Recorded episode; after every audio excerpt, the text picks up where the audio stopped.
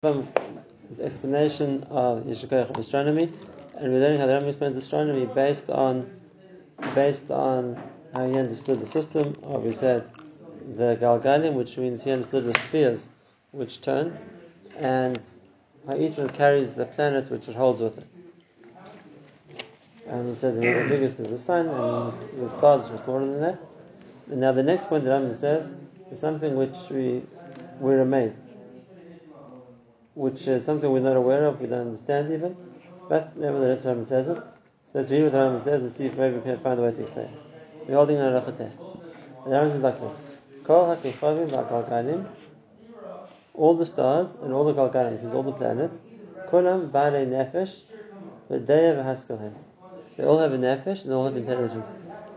All the planets, all the stars are intelligent beings, and therefore v'hem chayim, they're alive. They are alive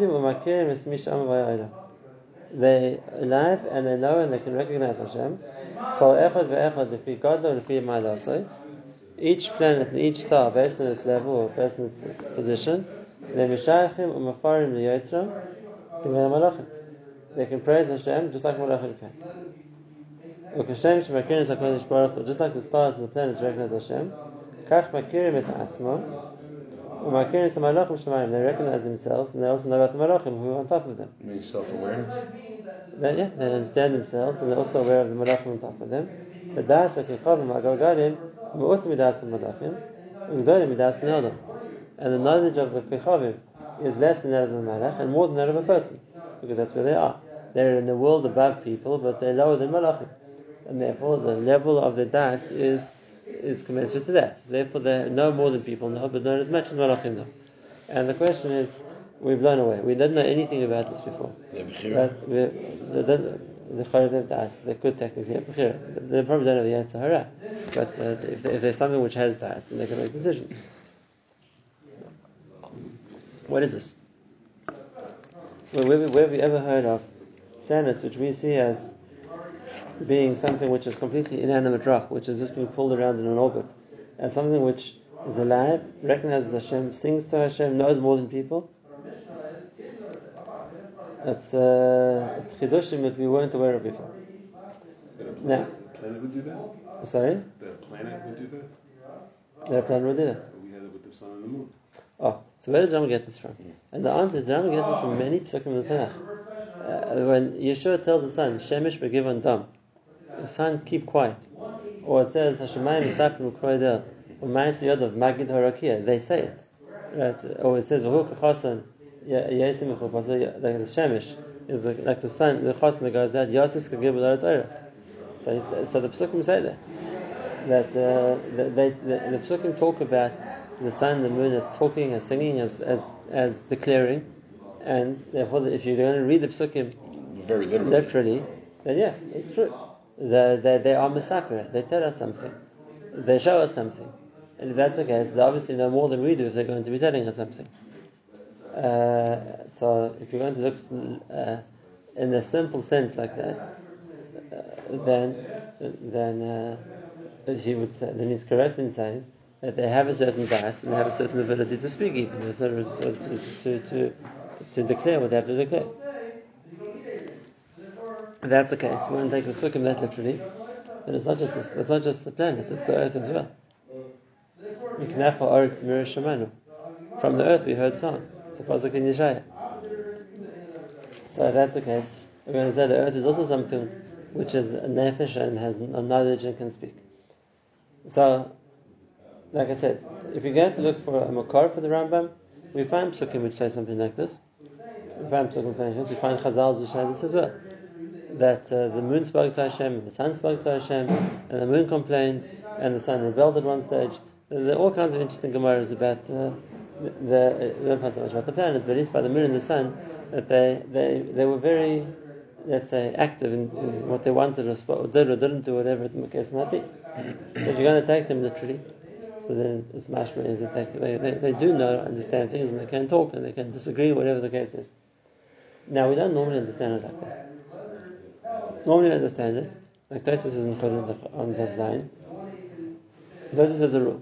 Those is whenever the Chazal talk about something inanimate which does or thinks or says or plans, whatever it is, those is, it doesn't mean the inanimate object itself. It means the Malach who's put in charge of it. And therefore, if there's a Malach who's in charge of the sun, then it's not the sun that speaks, it's rather the Malach of the sun who speaks. And if there's a Malach who's in charge of the mountains, so then it's not the mountains who speak, they can't, but it's the Malach in charge of the mountains who can speak. And therefore, he talks about certain gemaras where we find Moroim conversing with mountains. And this is obviously the mountain doesn't talk back. The mountain is not something you like, but it means the mountain is a Malach, and the Malach of the mountain spoke to. That's those as Malach. And, and that's normally the way we use to explain all these other pesukim as well. The other way to explain the pesukim is it's not literal, it's figurative. And therefore it's not like the sun is, or the moon are saying anything. It's rather what we can learn from them is something that either we understood that they said, but they aren't actually saying very much at all, they don't talk at all. But so either of those two Malachim would make sense in the pesukim. Either that it's the Malach of the sun and the moon, or that it's the, the lesson which can be learned from the sun and the moon, but it's not necessarily that they themselves are actively speaking or doing. According to this second pshat, how would you how would you understand that the moon complained and that the sun rebelled? Oh, and if that's the case, if if if it's going to be in the quarter of the, how would it be that they complained and rebelled, whatever the case is? So then, it's, again, it's from the perspective of what we see happen to it. Because if the Pasuk says originally, when HaKadosh Baruch Hu created two Ma'oros HaGdolim, and then afterwards it's the Morachot and the Morachot, it means that we see that what was originally one of the Ma'oros HaGdolim was turned to Morachot. And therefore we see that the, the, after creating the moon as something which is greater, Hashem minimized it. Because, so, so we had, so we made up a narrative of what happened? No. So if you're going to say that uh, the Chazal is the narrative that the moon complained that, you know, it's obviously the Malach of the moon. You have to go to our first answer. Right, but, but if we're talking about the second chapter, that is that when we say that uh, that they're singing or that they're telling us something, that's what what's there for us to learn from them. Then what we can learn from the fact that the moon didn't remain the size of the sun is because you know, there aren't two Malachim Mishtamashim Kasser Echad. I understand if Hashem made the moon smaller, then obviously it was because the sun deserved to remain uh, as the Malach, and the moon would be subservient to it. But like I said, it's, it's very hard to read either of those, of those explanations into the Rambam. Some firstly because he says clearly that that the the they bare nefesh and they have daya, and he says they're not malachim, but they can praise Hashem on a level lower than malachim. So the Mashmos is talking about the sun and the moon themselves, and this is an interesting point because this is something which, again, to explain it and how we, how we see the reality. That these things are all inanimate and don't seem to have any, don't have life, and we don't notice them having any intelligence. I can't do. I'm just speaking. So the Rambam says the Chayt doesn't fit in with how we understand the materials of these things. But if we already got to this point, it's chiddush of the Rambam that that says that there is some kind of Daas, so there is some kind of ability to uh, for the for the for the planets to know something themselves, the Malachim, whatever it is. Then we understand a very interesting insight. And that is, what was the field of of stargazing that people used to be involved in? Because we know that uh, the way of foretelling the future in the time of the Tanakh was to look in the stars, and they could see something. They weren't always completely accurate, but there was definitely things that they could see which were pretty pretty close to the mark. How could, what do you see in the star exactly? What do they see in stars? So, firstly, why would they look in the stars? So the Ramban explains this. And the Ramban says because any gezerah which comes down from Shemayim comes down to this world step by step by step. So it starts by the Kisei HaKavod, Hashem decides to do something, then it comes down to the world of the Malachim. Then it comes down from the world of the Malachim to the world of the Mazalos, and from the world of the Mazalos to our world. And therefore what people who were able to read the zodiac or read the stars were able to do was see things one step away. They can already see what's come down to the level of the stars. And now it's just a matter of time until when it comes down from the level of the stars down to here. Which is why stargazers could never tell when. They could tell what was going to happen, but they didn't know exactly when, because they didn't know how long it would take to come down the last stage. They just knew it was coming. And therefore, for example, when the the stargazers told Pari that the leader of Klal Yisrael was going to be born, they didn't know when it was going to happen, we just see it's going to happen. And when they said he was going to get punished with water, they couldn't see when it was going to happen. Really, it only happened uh, nearly one hundred years later. When in the River, They couldn't see the timing. They could just see it, it's going to happen. And therefore they thought, it means right now you can get punished in water. And so they decided to throw the baby boys into the river. So uh, reading the stars wasn't necessarily an accurate science. They couldn't tell you all the details you wanted to know. What they could see is whatever was on its way down to this world, they could see it a step before it reached here uh, when it was reading the stars. Let me know that's what the Ramban says in our Torah. But the chiddush now we see according to this Rambam is that could, how, did, how did the stars transfer things down to this world? So you could say they're just a medium. They're just like the sun is a medium through which Hashem shines light in this world, the stars are also a medium through which Hashem brings Xeris down to this world. But if you this this Rambam, they Be'etzim are an intelligent stage in the process. And therefore if we can go from Malachim, if we can pass down Xerah to the next level, that's going to the, the Mazalos have Daas, maybe they're the next link in the chain before they come down to here. Which like I said is a big chiddush.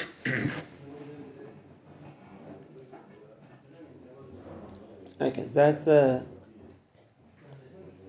that's the The the the, the chiddush of the Rambam in explaining, like I said, the stars and the Mazalos is something which is a thinking a being which can praise Hashem, which can can act as not just in the stance of a, of a dead rock, but something which has, he says, is chiyus, is an act.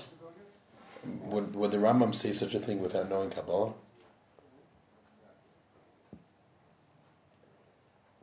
If his basis from the pesukim, then he has the pesukim.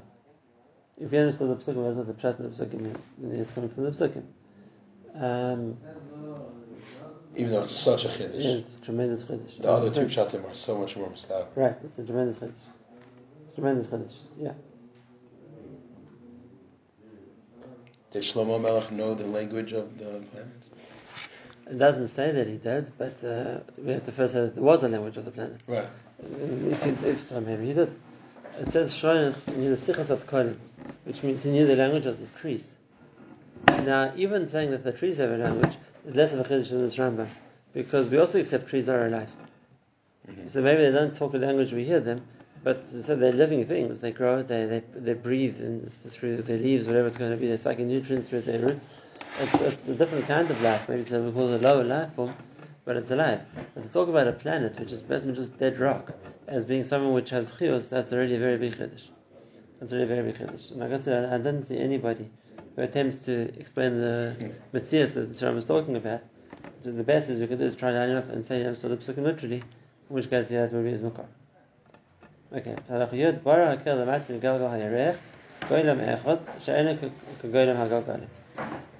Galgalim are the spiritual, I mean, are the levels of the different planets in Shemayim.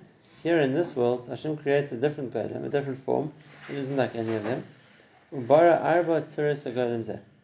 form that Hashem creates in this world has four different surahs, four different appearances. And then again, it's not like the way, the way things are on other planets. Everything Hashem creates in this world has a little bit of this goylem. So what's this form that Hashem creates only in this world? So yes, it explains. It's underneath the moon, that's what you're saying? Yes, which means it's not in the, in the world of the Shemayim, it's in the world of the Earth, just down here. But so, so there's, there's four planets that are in between the moon and Earth? Not four planets, but four, uh, what he calls uh, uh, goylem, four materials. Material. Okay. Right, and this is going to be the four building blocks you always talk about, which the world's made out of.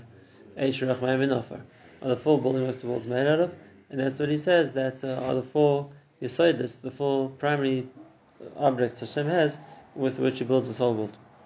That's the goes one by one. Surah Rishon, Surah Seish. The first surah is the Surah Fain. Nischabru Miktas Goylem Zeh V'Niyeh Mishtem Gufesh. Whatever connects to that, so then it becomes part of the Gufesh.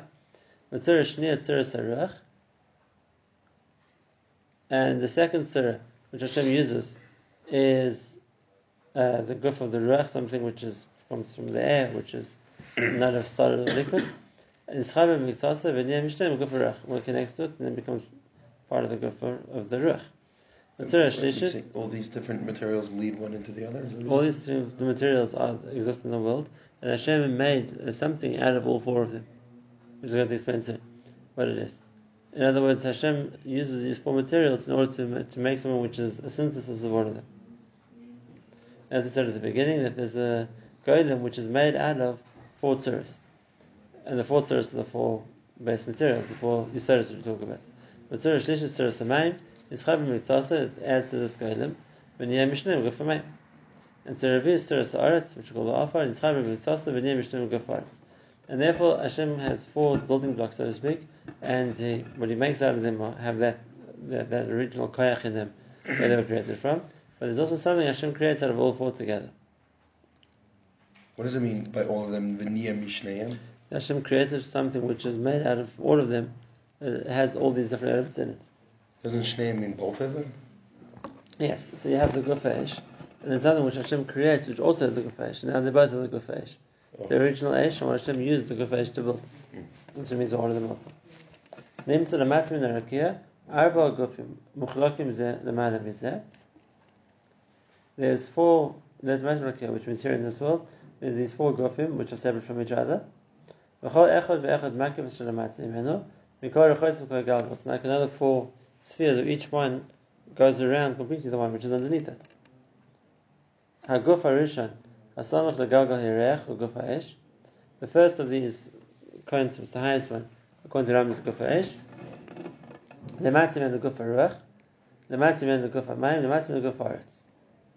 The maven and makom panli below guf kla. And therefore he says there's four concentric circles, so to speak. Oretz, covered by mayim, covered by Abir, covered by Aish. Now, really, the Chazal learned this idea of of these four Yusayas. They learned it from the Pasuk at the beginning of Bereshis. When it talks about in the God's order, that there was the the Oretz was Seva Vayu.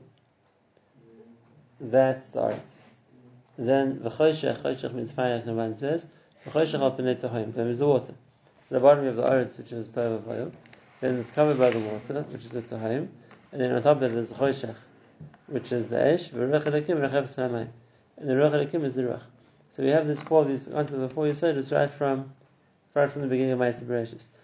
But now, but the chiddush that I'm said here is is that there are these four circles of each one of them. Not just they said simply that things in this world are made out of all four, which we can understand, but rather there, there's a circle of fire and a circle of water and a circle of air, and all these things are surrounding our world before the moon. Between our between us and the moon, that's what he said clearly. That he says that uh, we have these all these four, um, so to speak, spheres around the world, which are all lower than the moon. They're all nearer to us. I mean, he's not he's not talking about creations in this world. He's talking about something above. So what's he talking about? What are these layers around the world of these four things, which, um, which are around our planet? They don't even get as high as the moon. And uh, what he calls these four Galgalim, these four spheres around the world. So the evidence is, the more we understand the science of space, the more we can try and give an explanation of what I'm talking about. Because we know that there are things around the world. For example, there's a layer of air around the world, and there's a layer of the ozone. There are various substances which go around the world before we get to the any of the planets.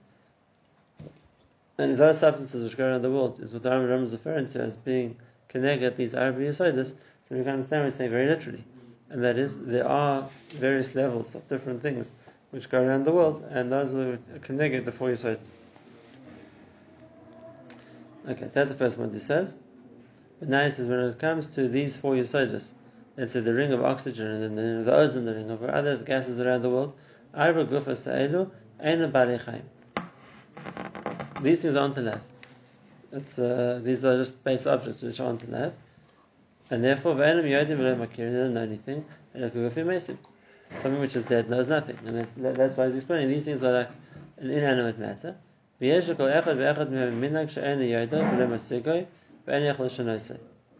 what, the way that they act isn't, isn't something they can change, because that's how Hashem made them.